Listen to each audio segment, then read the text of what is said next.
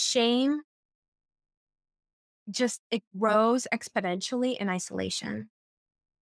It does. It does. And so does trauma. The more isolated we are, which is also a consequence of trauma, right? Because it fosters the shame. Trauma is the feeling of it's it's it's the sense of that you're not able to overcome the challenging things that are happening to you. And really, in order to overcome them, you have to be willing to understand that it's it's not your fault that these things are happening to you and to ask for help.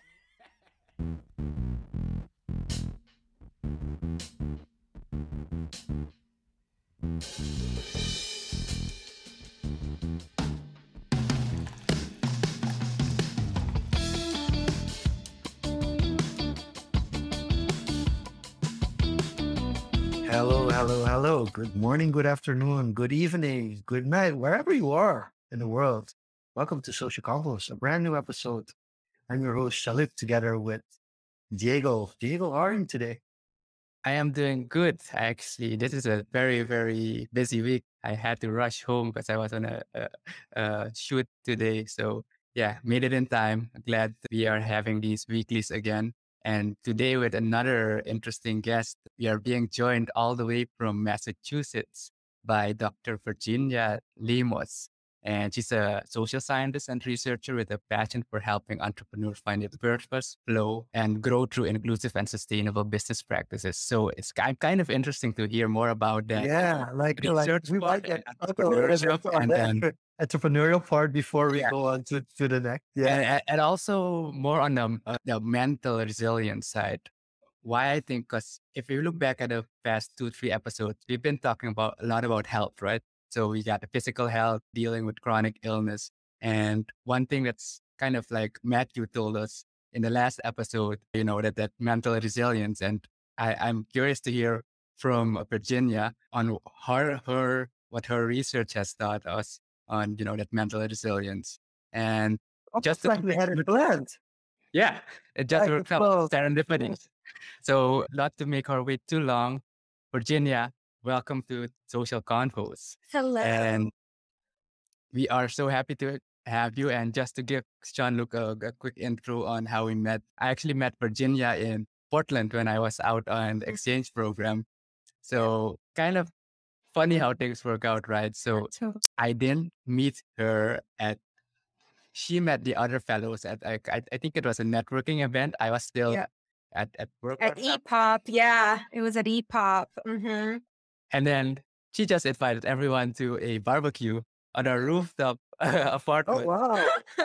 oh wow! Yeah, nice. It's true. Uh, it's true. Yeah, I just re- up until you know just a few weeks ago, I was living in Portland, Oregon. I moved there about four years ago for my doctoral residency. My background's in clinical psychology, and after that wrapped up, I got involved in with the business development community and started a position as programs manager at a nonprofit organization called Accelerate, which focuses on providing women entrepreneurs, small business owners with the tools, resources, and community that they need in order to grow their business. So, not so much a focus on launching, but rather growing and scaling their business. So, I was in that position, and part of that role was community outreach and engagement. And I was tabling at an entre, uh, I think it's called the Emerging Professionals Organization through the Portland Business Alliance. And I met a few of the fellows there. It was very serendipitous, right? I heard that word come up. And then I, I'm really passionate about supporting immigrant and diverse populations through in entrepreneurship and was and, and a couple of the fellows are brazilian and i'm brazilian and the brazilian community in portland is really small and so when we connected on our cultural identity and our immigrant identities i was like you and i were all going to be best friends let's barbecue let's explore portland and then diego and i connected through that group it was it's just funny how things work out. was it the regular barbecue or was it the churrasco? It was a oh, Diego mashup. Of, yeah. Yeah, a mashup of Latin. I don't know. it was. So. It was. I mean, I wasn't manning the grill. That was. Uh, was that? It was Boris. Boris. It was Boris. Boris manning yeah. the grill. But I lived in this, you know, beautiful apartment building in downtown Portland, and we were able to. Reserve, oh, there was a beautiful sunset. There. It was a beautiful sunset. We reserved. We got a little spot on the rooftop patio, and we just we just had a great time. It Until was, we got uh, told by security to to leave. Because we were being too. We were having too much of a good time. familiar. But I quickly yeah. do want to try. Uh, I want to want to take a side note and sidestep mm-hmm. towards your heritage because you are, mm-hmm. you're from, originally from Brazil. How did you end up in the U.S. and and what what and so up till now, why did you decide to move from Portland to actually to Massachusetts? So I moved to the United States with my mom back in 1999. I was six years old. So I moved to the US very small. And I actually, we actually landed in New York and we moved to New Hampshire. So I grew up in southern New Hampshire. I would say I, I would call Nashua, New Hampshire my home, just over the border. Now I'm in Massachusetts in central Mass in a little town called Leominster but grew up, you know, in the Northeast. And we, I mean, also a very entrepreneurial community. My mom is, a, is an entrepreneur. She started her own cleaning service business back in the day. And I grew, I, you know, helped with that when I was a kid, as, you know, many immigrant communities do. And yeah, there, it's, there's a very big Brazilian community here in the Northeast. It spans and it's grown and it's evolved over, you know, the past 20 plus years, obviously, as it does, but it's, re- it's really robust. And I've been very involved, you know, back and forth, right? My immigrant identity is very important to me. But as many immigrant children who moved to the US at a young, young age, I I lived in two worlds, right? I lived in the American white culture world, a system that I had to learn to navigate at a very, very young age. And, you know, first learning the language, right? I started elementary school in the US, first grade, dove in. I remember trying to communicate with my teachers and, and really not being able to. I was living in a very small town called Milford, New Hampshire, and they actually had to launch the their English as a second language program because I was the first student that they had who spoke a different language that they had to teach English to as a second language. And so I uh, I, I, found myself from a very young age. You're already pioneering new ideas. Uh, yeah. And it's funny. I, I remember I was actually having a conversation with my family the other day about how I, I was the first child who non English speaker. They had to launch the English as a second language program. They kept me back a year. So I did the first grade twice, but picked up English pretty quickly as young children do. And then when more children started moving in, again, Brazilian community grew rapidly over in the early 2000s in the Northeast. And there were a lot of children in the same position as I was, uh, you know, coming into the school district. And the school, like the, you know, the the staff, they started calling me down to the office to translate for these parents coming in with new children and get children enrolled in the school. And so very like again, very from a young age kind of being put into this uh, role of systems navigator for for immigrant communities in the in the in the Northeast. And so it's a role that I adopted early on. I, I really am very passionate about community building, community building and supporting and bringing access to those who may not be familiar or fluent with the systems that they're stepping into, making it something that they're able to navigate and develop fluency in so that they can be successful as they, you know, step into new cultures and new environments. Speaking of new cultures and new environments, so you briefly described how you ended up and kind of what you had to deal with in, in New Hampshire. So, how much of the Brazilian culture have you kind of maintained? Have you gone back to Brazil? Like, how have you perceived that? And on the mm-hmm. other end of the spectrum, you also moved to Portland, which is yeah. from East Coast to West Coast. It's also a drastic, it I think, culture shift. So, it how is. would you yeah. compare those to each other? Oh my gosh, you're asking all the deep questions. Great questions, too.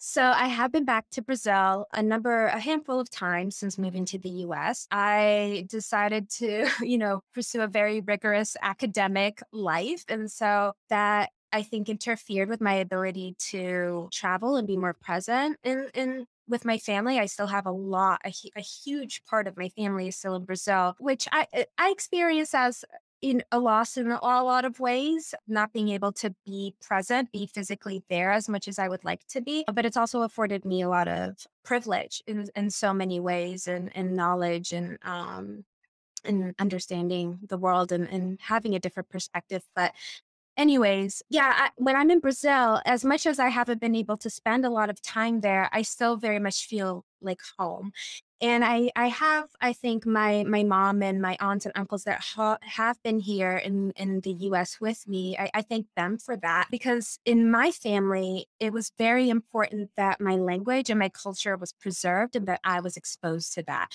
And that's not true for for many. Oh, I would say actually a lot of families. It, it's it's what's interesting is that the Brazilian. I'll speak to Brazil specifically, but the Brazilian culture in Brazil is very different than the immigrant Brazil Brazilian culture in the US. It's a different it's a different culture. It's a different way of being. If you think about it, you know, a lot of immigrants come to the US chasing the, you know, quote unquote American dream. The white picket fence, financial security, financial stability, education for their children, and that comes with a sacrifice. A sacrifice in, you know, preserving culture and heritage and in this in this battle of will to survive and to thrive in a country that's not theirs that's not built for them, right? And so there's a sacrifice that happens in order to acculturate, in order to assimilate with the larger society. And I grew up around a lot of families where the parents didn't speak English, they spoke Portuguese only, and the children spoke only English. Imagine the disconnect there between parent and child where there's there's a complete barrier in communication because the children's completely you know, immersed in American culture, but parents are still um, navigating their own, you know, their their own language, speaking only in Portuguese, and, and and they struggle to communicate, and that happened a lot. I, I saw many families have to kind of navigate that, where child and and parent you know, had to find a way to bridge that communication. But then I also saw families where parents all kind of abandoned their cultural identity and fully assimilated to American white culture and sacrificed the language and the culture and the heritage and what they experienced in their home, home culture countries in order to fully immerse in, in you know what American society expected them to be and that's i feel like that's even more of a loss right? That the when when you completely give like give away this huge part of your identity that heritage that culture the beauty of that that diversity is is really lost and, and the part of ourselves is lost. So in my family I, I feel truly blessed in so many ways. My my mom sent me to brazil to live with my aunt for two years when i was a teenager because i started struggling to be able to with, with my fluency essentially. Like I, my portuguese i could still speak but i wasn't fluent and and she was like no no go back two years. emergency boot camp. Go back. And that that was a really important experience. I have friends there that i still am in contact with, that i friendships that i established in middle school. Which part of brazil was this or where, where you uh uh, this I I was born in São Paulo, so big metropolitan city, but I went and stayed with my aunt in a little coastal town in southern Brazil, no, in Rio Grande do Sul, called Xangri-Lá, a suburb of Capão da Canoa. It's very, very small. It's it has very much like you know. So even like, there, you had like a difference in like yeah, home, you, the town you were born in, and yeah, going on a quote unquote boot camp. an immersive boot camp. It totally was, and it was very different. You know, that the school structure. I, uh, structure. I was in the seventh, eighth grade, and I was used to the academic year in the U.S. being from September to June. All of a sudden, I go there, and the academic year there is from it's from March to September because the summer. Different. It's all different. The, the sports seasons are different. The sports like, seasons are different. Summer, all of a sudden, my winter is summertime, and I'm celebrating the holidays on the beach. You know, getting my tan on. All in all, I think like the the beauty of that is that I I reclaim my culture, right, my language, my family roots. I I strengthen that. I also develop new friendships, and it, it make. And I think a theme for tonight that we're talking about too is resilience. It it made me adaptable. I think it made me flexible and really appreciative of the differences in perspectives and way of being and way of living and, and the beauty in that, right? A marker of resilience is being able to adapt. And so I think I, I I'm, I feel very fortunate to have had these very diverse and wide range of experiences because I can come into a situation and adapt pretty quickly to the circumstances and my environment. I want to quickly dive into that because there's a Mhm. there's a, a, a word that you mentioned, and you specifically said assimilate. And there's a very major difference between assimilation and integration. And Yeah. often when we talk about policy making, it's always integration. We need to integrate ma- immigrants. We need to immigrate, integrate, integrate, and we never really talk about assimilate. And to my personal experience, I also assimilated to the point that I didn't want to say where my heritage is from because I didn't want to have the conversations and I wanted to continue on with the conversation we were having.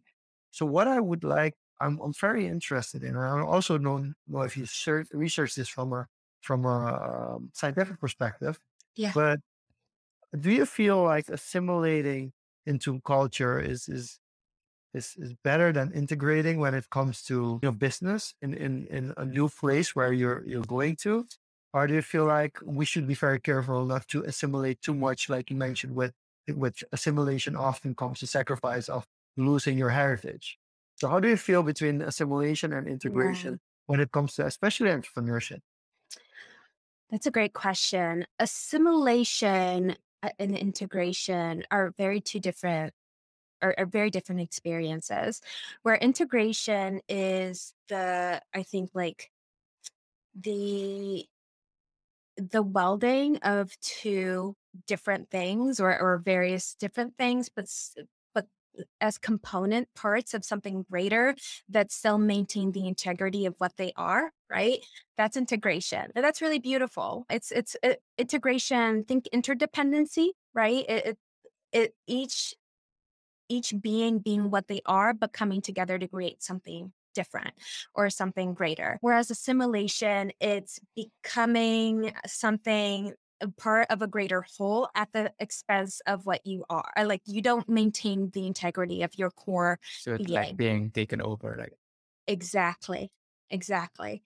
And if we like just sitting with that, I don't know about you. For me, like it, it hurts. It physically hurts. I'm. I, so yes, my per, I, my personal experience and opinion is integration much better than assimilation. Where integration, you don't have to sacrifice who and what you are. Assimilation does come with that sacrifice, and, and it comes with a loss, right? Of of a core being or a core entity, whatever that may be.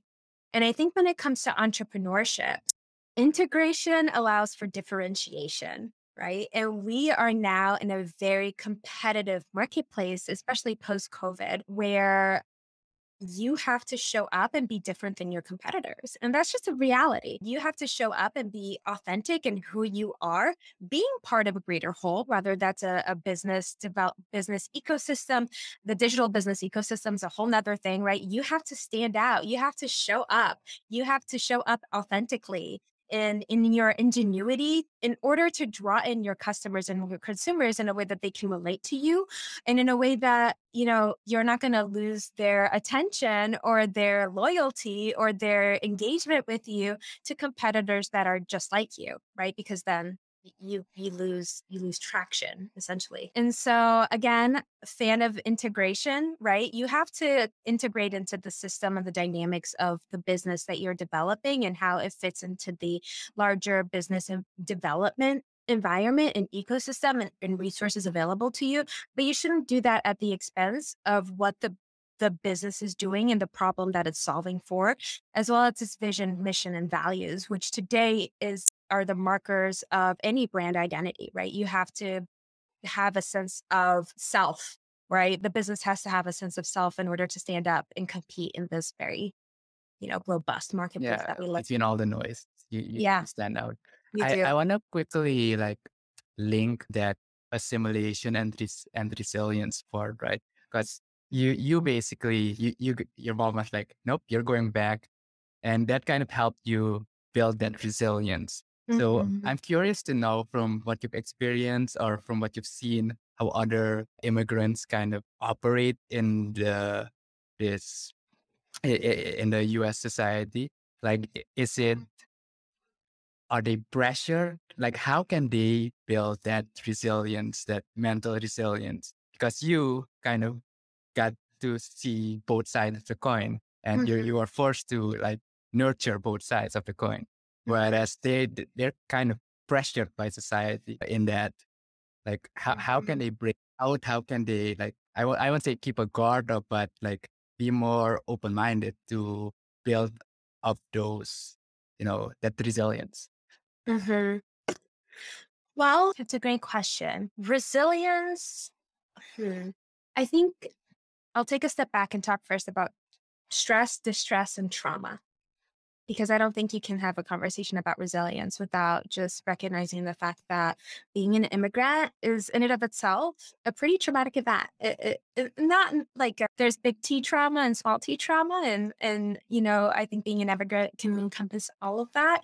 But it's a you get a culture shock, right? You, you go from what you know to something that you completely don't know, and lots of uncertainty and lots of discrimination comes up. It's it's true. We live in a in the world and mm-hmm. i think especially in the us i mean we've seen that there's a lot of a lot of assaults on immigrant and diverse populations by pop folks and so i think that it's important to honor that and at the core of trauma is shame essentially in, in my perspective and i think a lot of immigrants especially coming into this white culture which is very idealistic. It has a lot of ideals that is that are very hard to attain and that puts you down if you don't reach those unreachable ideals right? If you if you look on instagram if you look on tiktok wherever you, you know whatever social media you're consuming it's it's all the all this like fomo yolo culture very very beautiful you know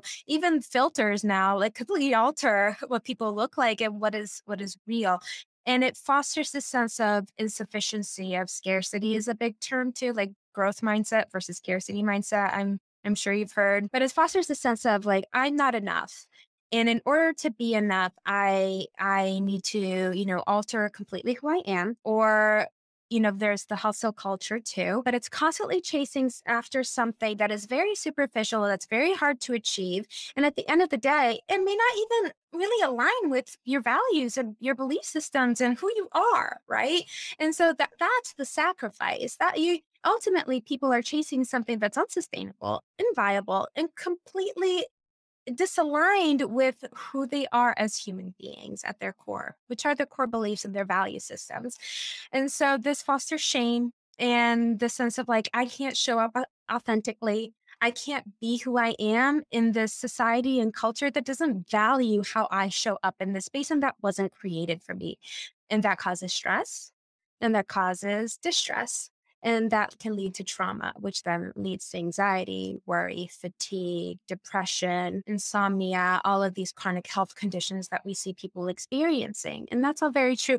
Not and and think of, you know, that's just the Im, that's just the immigrant let's i'm speaking specifically to that experience but and then you're also coming in and carrying the baggage of the traumas that you may have left behind in your home country and so how do you make sense of all of this right? Resilience is isn't the ability to avoid or prevent trauma or difficult things from happening. The, uh, to clarify, resilience is the ability to adapt to stressful and distressing, distressing situations. And the first step towards that is knowing who you are and what your values are, and and being very clear about where your boundaries lie. Right? What is me? What is you? And what is us? And in that, allowing that to lead the way or or at least inform how you go about your day-to-day life and how you take care of yourself right? It, for me for example culture and my heritage is really important to me. So i let that dictate how i choose to live my daily life. Um, and also just being aware that this is a- this is happening. This is real. This isn't just all in our heads these emotional experiences and this this shock of like I'm being discriminated against. They say microaggressions, if, if you haven't heard if uh, if you have, yeah, great. Progressions, it's death by a thousand paper cuts. It's it's the little harmful things that happen that people say to you on a day-to-day basis, the the change in tone that people take on with you specifically just because you have an accent right? Or or someone who speaks louder when you're trying to get clarifying information, but they just repeat the same thing at a louder tone.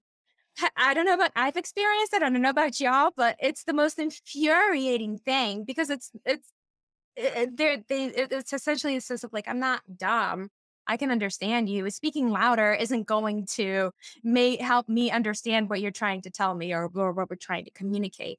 But I think the first step eh, to under to addressing to building resilience is recognizing that these experiences are real that we're not just crazy like that this is not mm. people may try to you know say this doesn't happen. It's all in your head. It's not it's not and so breaking down the shame behind that not blaming the self or the the community right? There's strength in numbers by the way that's that's the next step is where i'm going is like finding your community finding people that you identify with that can help you preserve your identity and the integrity of who you are and where you come from. That is so important in speaking to these experiences. Shame just it grows exponentially in isolation it does. It does. And so does trauma. The more isolated we are, which is also a consequence of trauma, right? Because it fosters the shame. Trauma is the feeling of it's it's it's the sense of that you're not able to overcome the challenging things that are happening to you. And really, in order to overcome them, you have to be willing to understand that it's it's not your fault that these things are happening to you and to ask for help. And so to counteract and build resilience, growth and resilience, uh, they're fostered in collaboration and community. They're fostered in dialogue and in understanding your values and preserving them. And surprisingly, also taking risks and being willing to to do the hard things in service of aligning with who you are. Does that make sense? Yes.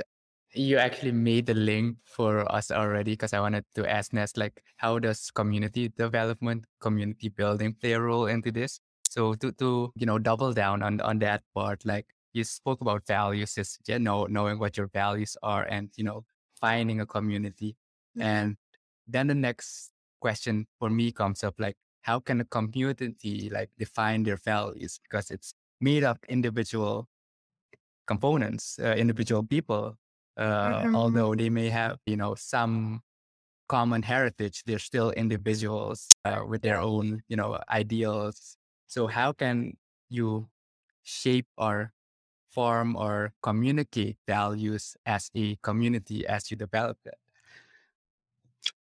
I, I mean, I think the key word here is communication. It's putting yourself out there, right? And I think that that's really hard, especially in the in the context that we're speaking of in in addressing things like shame, right? It's hard to show up and be yourself and put yourself out there if you feel ashamed of who you are. But at the same time, it's the antidote, it's the cure for shame. Like you putting yourself out there, yeah, you risk rejection and people not accepting you. And guess what? That's okay. Not everybody's going to like you, but it's in putting yourself out mm-hmm. that you identify, you find people that you can relate to and speaking essentially your truth and, and, and, and speaking to your values and how you want to you know, exist in the world and with whom. So, in, in this sense, how is shame different from being vulnerable? Vulnerable. Oh, I love. Have you heard of Brene Brown? Yes. Yes. Yeah. So, in light of in light of Brene Brown's TED talk, when when we talk about shame, because um, and these are like really small differences yeah. between shame and vulnerability. So I was wondering, like, how, how what what's the difference there? If we look from it and of course you're allowed to use it from a psychology mm-hmm. psychological mm. perspective as well so so because I, i'm wondering sometimes if it's shame or it's just being afraid to be vulnerable being afraid to lose a certain status because for an immigrant like you work hard for a certain status yeah, so once you've achieved it it's, it's sometimes in some cases people don't want to be vulnerable because that would allow somebody else to to, to take their place or compete instead of it just being changed that they don't want to. So there is there some some resemblance or is it should should we also be careful to use those words interchangeably? I would say be careful of using those words interchangeably. You're you're you're spot on, Jean Luc. I think shame comes from fear. Fear of rejection, fear of abandonment, fear of discrimination, fear of violence. I mean, those are all very true and real things. And I think, especially immigrant communities ex- experience that a lot, right? There's a certain level of risk. And, and this isn't even getting into like immigrants have undocumented status, right? And that that has its own feeling of like persecution. Just the term illegal illegal alien to me is just so unsettling, so unsettling. And yeah, you know, we still use terms like this, and it, it literally alienates people. It makes them feel like it that they are they are wrong. And shame is related to self worth, right? It's like I'm not worthy. I'm I'm at not just I, it's dangerous for me to put myself out there, but it's also that I won't be valued. It doesn't like I am not a person of value. Like when when that's not true, we're all equally valuable, right? We are li- endlessly valuable as human beings, but there there's a tag on that value when it comes to I think being a, a there's a price tag that comes with being an immigrant in so many ways, where you do have to battle for it, where you there is this very very cutthroat competitive feel right to be to being an immigrant and really you fight to survive every mm. day. And when you reach a certain level of success it get i feel like it it gets even more cutthroat because it's like i did this. There's pride there right? There's there's pride like i overcame. And it almost like from that viewpoint, people look down on the other folks that are coming in and trying to to get you know do their own thing, and they're like, "It's a rite of passage. I had to do it, so you have to do it. You have to go through it too." Right? So figure it out and I, I, that that to me is so disheartening. Again, I, I, I hold the belief that growth happens in collaboration and in community, and and when we help each other out, we all grow and succeed. But there is this very competitive, like you. I got here because of me. Nobody helped me, so I'm not going to help you. Number one. Number two, there's just not. I feel like it's that scarcity mindset where it's like, there's not enough even for me. How am I going to give lend you a hand when I'm barely helping myself. Right? There, there's not enough. There's just not enough. And and to, that's also really heartbreaking because there is enough. We do like it, it, there there is enough to go around, and the more we give, the more we receive, and that's a fundamental law of the universe. At least how I I experience the universe. I found even being here today having this conversation this feels like an app like a, a consequence of me being like let yes let's let's join forces let's do this together let's be here together but I, I, I forget the the original question. This is where we are right right now. Remind me. No, no, no. Yeah, I answered it quite well. So if I got it correctly, like vulnerability is more from fear, and mm. shame is more from from self worth that this was all about shame. So vulnerability, yeah, okay. vulnerability is actually the only way to really wholehearted living. It's about taking risks. It's about putting yourself out there and showing up authentically, even when the circumstances and situation mm, are like don't feel good. It's about putting yourself in the way of opportunity at risk of discomfort. Right? So let me give an example. I was tabling that day right at, at the EPOP event where I met the YLI fellows. And to be honest, it had been a long day. I actually just wanted to go home. I was really tired. I wanted to go home. I was ready for that clock to, to hit, you know, 7 p.m. so I could go home, have myself a cup of tea and rest. And in order to connect on a human level, you have to, you know, give a bit more of yourself than you are maybe in, in that moment willing to. You have to be vulnerable. And so when I forget, I, it might have been Boris, I'm not sure. Somebody came up to my table and was like, hey, these fellows are actually going to be here, you know, in half an hour. You should hang out. And I was like, I don't want to have to talk about myself or introduce myself or tell the story about myself. What if, what if they don't like me? What if, it, it, think about all the statements of what if. Yeah, the risk of rejection. The risk of rejection. What if like this, I mean, this doesn't pan out? Or what if I'm, they judge me? Or what, you know, what if, what if, what if, what if, what if?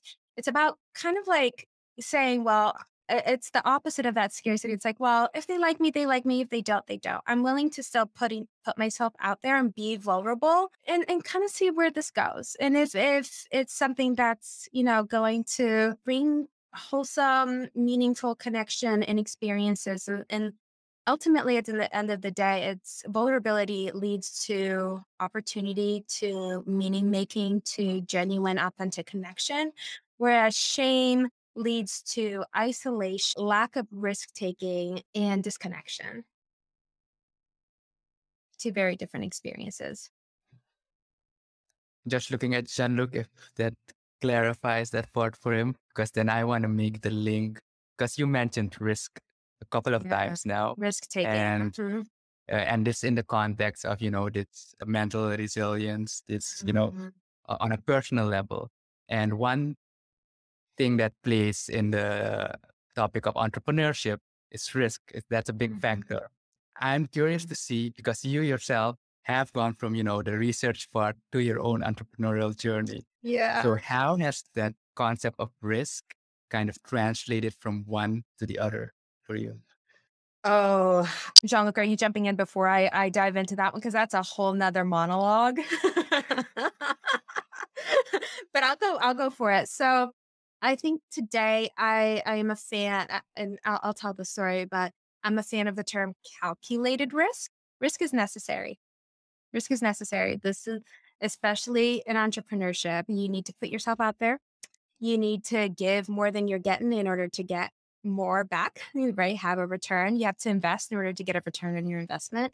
And that investment might be time or resources or bandwidth or, as we all know, sleep.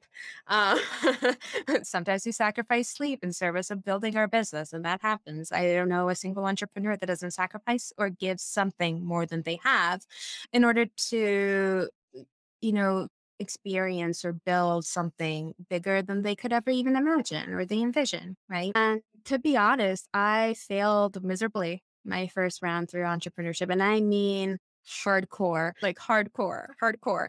And I, so after I wrapped up my residency, this was, you know, pandemic. I, I, I was in healthcare when the when COVID hit, y'all. It was very intense and it was very enlightening. That I was that point that I was like, I don't want to be in healthcare.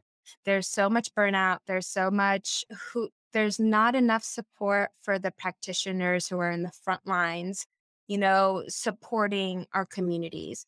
And I had nothing left to give at that point. When you reach that point of, you know, burnout, essentially where you give and you give and you give and you give, and there's just not enough support around you, it's hard to continue giving, right? You're depleted.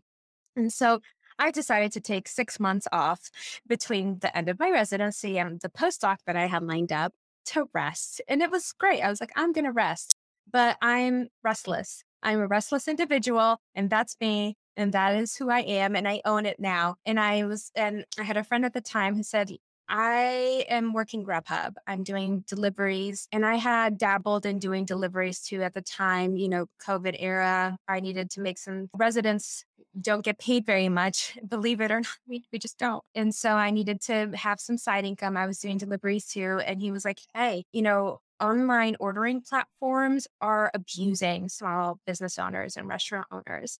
They are. Uh, they, they take yeah. it insane. It's it's over 25%. It's over 25% of the but ah, it's so predatory and it's already had 30 even or something. It was it was yeah. Listen to this though, and this is where research comes in for me. It, so when small businesses their doors were closing and these online ordering platforms are thriving, you have to question. You have to question the system. Why? Why are you thriving and why are their doors closing? If you're thriving, shouldn't they be thriving? Think about it right? If you're getting a lot of orders, technically aren't they supposed to be getting those orders? No, not to call out online ordering platforms, but totally calling out online ordering platforms. Their cut is 25 to 30%, where small businesses, restaurants, their profit margins are 5 to 7%. If you take 30% of the, the, the revenues for their orders, You're cutting, you're you're annihilating them. You're annihilating them. Small businesses. Not to mention that they have to pay tax as well. they have to pay taxes. And you know what the worst part is?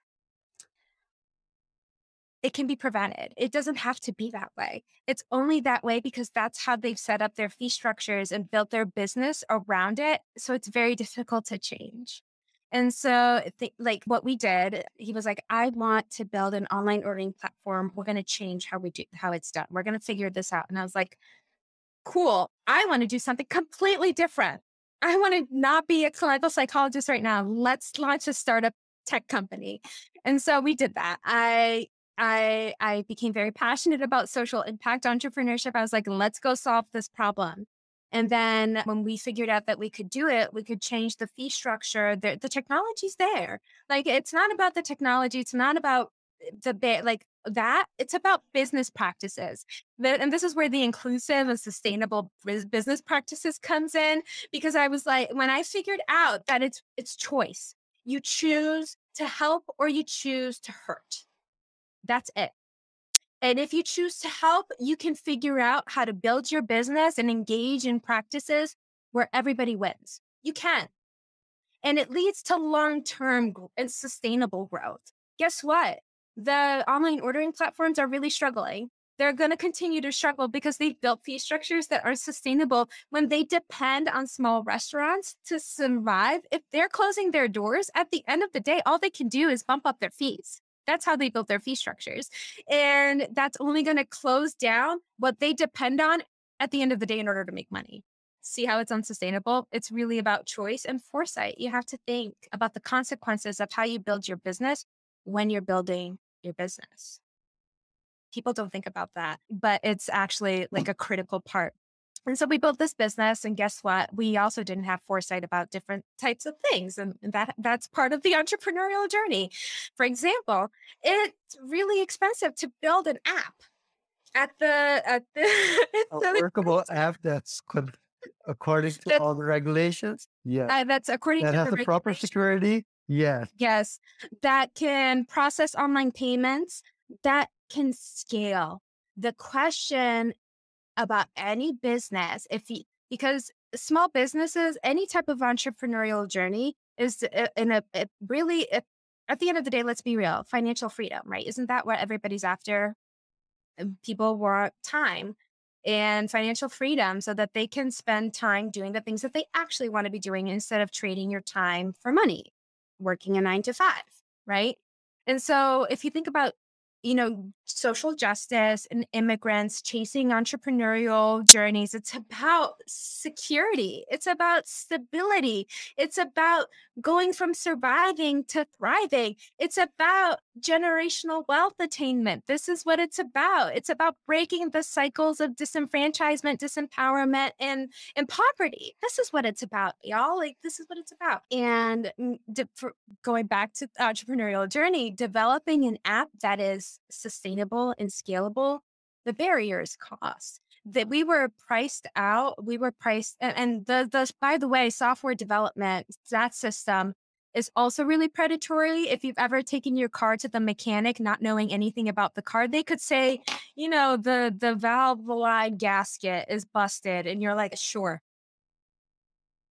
you know, great, like fixed uh, that part doesn't exist, but I wouldn't know. You could talk to a software developer, an app developer, and they could be like, your app needs cha cha cha in order to be scalable, and you have your and, and it costs twenty five thousand hundred billion dollars more to do that, and you're like, great. If you're not a coder and you don't know, you're gonna yeah, you're to find out very quickly that you have to kind of have the ba- basic foundational knowledge of app development in order to just have conversations with app developers and be like, no, no, that's not what I want. And I can't tell you how many of those conversations I had, but either way, we were priced out. It was $250,000 to develop a sustainable and inclusive app with a an equitable fee structure for small businesses.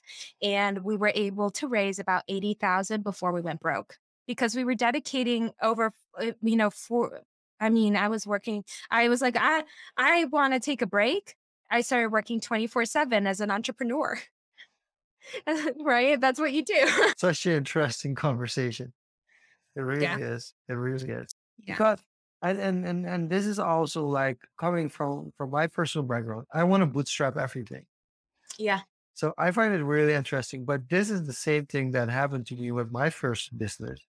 Is that I totally See, we're not alone. We're not alone. I totally overspent. And and here's the thing, even though I could have the product made locally, I imported it, which was totally unnecessary. But just I was convinced I needed a certain quality, just like you were convinced you needed a certain quality of an app. Yeah. You could have also built the same app for 2500 and when you had over a K, one- a 100K revenue, could have upgraded the app. But Yeah. it's the first mindset that you, we had discussions. And at a certain point, I had a discussion with my business partner in the first, and he was talking about, we need business cards. I need a new laptop. And in the end, we totally, we totally overspent on the product, on the base product. And it wasn't feasible to break even. It, it's, it cost months and months to break even. Whereas we could have done a completely different route, but that's that's the only way of learning. And I mean, there's so so many. There's a reason why they have a platform called Fuck Up Nights, where people talk about entrepreneurs how they how they messed up. What what is it? What is it called? Uh, Fuck Up Nights, I think, right, Yeah. Diego? Yeah, Yeah. I drop that. Drop that in the chat. I need that link so bad. Not gonna like and I think I think it's back- international. They, they they have like Oh my gosh. in, different parts of the world. I can so- feel I can feel the I can feel the shame leaving my body. See, this is what Like it's not what we talk about. So so in entrepreneurship, like in in entrepreneurship, uh, we don't talk about like our failures. We, we just don't. We tell like, hey, this went well. This went cool. This is look look at look at amazing how this amazing tech company built something in, in Silicon Valley. They don't talk about the ninety percent of uh, of businesses that just completely fail and, fail, and, and get fail. crazy amounts of funding and, and never make it. It, it, it doesn't get talked about. And I have to be honest, like I've done so many and I really got upset once. I got upset because basically Ga- Gary Vaynerchuk once said, if you will work for a boss, you're not an entrepreneur. Like I was so upset by that statement. Like, you, but I run, I run a business and, and he was like, no, as long as you're working for a boss and at the end of the month, you're getting a salary, you're not an entrepreneur. And you have to understand that to, to you have to experience that to understand what, what he means means by that. And for me, I really only started becoming more successful as an entrepreneur when I was actually that was my only thing and my only main focus instead of doing it on the side. And I had many, so yes, it's good for you to know that I had many, well, some are not considered failures, but in my eyes, where I was, where I wanted to go, and what I actually achieved completely don't line up. So hmm. Failures all the shame. or growth opportunities, Oh, right? Oh, I never failed. I have Yeah. never failed. No. You've learned, or le- they're learning opportunities. And I think that that's what entrepreneurship taught me. You know, I came from honestly psychology, an entrepreneur, like clin- I was a clinical, I was in clinical practice. So I was a therapist for seven, six, seven years. And what, what, what, just blew my mind was I just shift that I made really from going from being a therapist to being an entrepreneur was from focusing on pathology to focusing on growth. How can like so like pathology illness, right? And growth, like how can I make this better? Right? How how can this improve? It's already pretty good, but how can it um, be better? And it blew my mind in just the reframe from failure or the let's reframe trauma and resilience, shame, vulnerability pathology, growth. It's a shift. It's a gentle shift, but it's just enough to make it feel realistic, to make it feel attainable, to make it feel something like you can accomplish. And I, like I said, I failed. I radically failed, and I mean that in the sense of like I did not reach my my desired outcome. Did not. I, I wanted to have this beautiful, sustainable, scalable platform on the Laravel. You know, a cloud based operating system. And it just wasn't going to happen. It just wasn't attainable, right? But I learned so much along the way. I found I found I learned how I was strong and what I could actually accomplish. Even having these outlandish goals, I didn't I didn't reach those goals, but the ones that I did, man, did I figure out how strong I was and what I was capable of in a very different environment, in a different setting. So I feel like entrepreneurship, it's not just a pathway for generational wealth attainment, it's also a pathway for self understanding, like building resilience.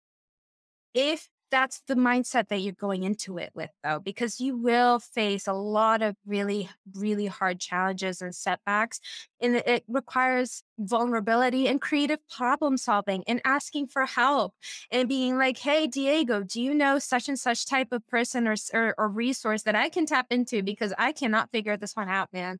I can't. And it and it takes that that willingness. It really does take that willingness at the end of the day and this comes back to what you mentioned before, the communication, the community building, building your network. So it's it's kind of all kind of intertwined. And I love to hear about the parallels that you've kind of experienced from, you know, where you were and your journey now. Mm. And wow, the time went so fast. But we have a final section of our show called Over Under. But before we go to that, I just saw a few comments come in. I think the comments from Facebook popped in very late but apparently you already answered some of those. But there's one question here from Glow.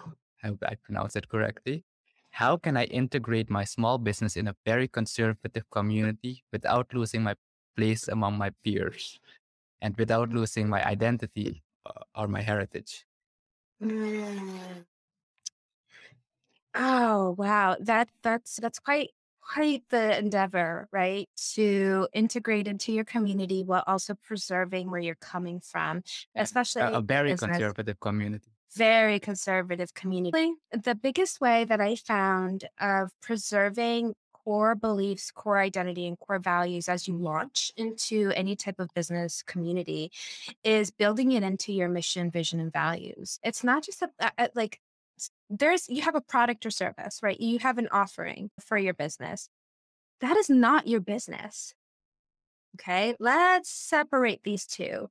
The the your product or service is essentially what you, you're offering as a solution to the pro, to a problem that your community has, right? So a restaurant feeds our community.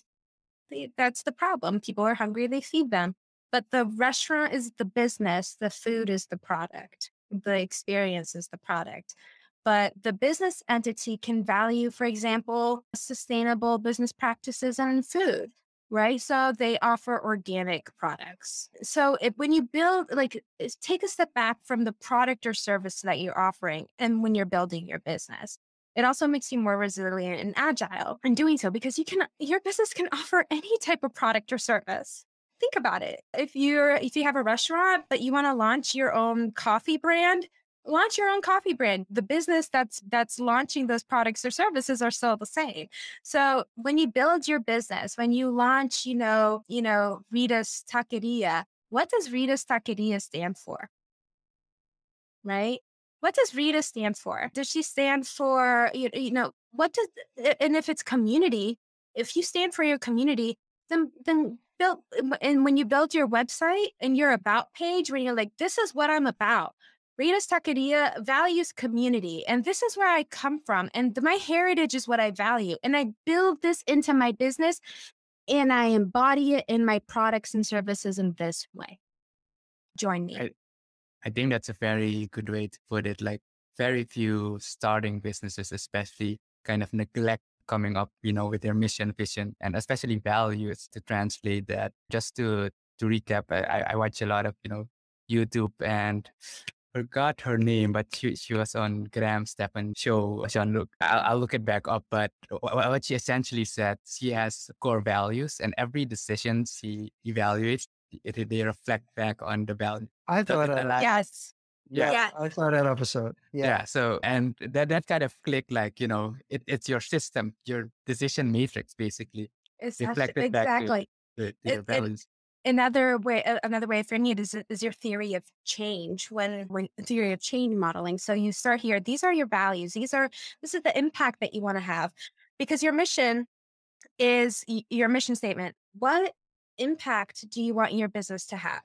Your vision is what do you envision this to be in the long term? Right. And then your values is are like, what do you stand for? And every decision you make, right, from your from your hiring practices to your sourcing practices to how you to the seating arrangements to the events you produce they're informed i think by by your values. If my my my business values were like collaboration com- collaboration growth and something else that i'm forgetting.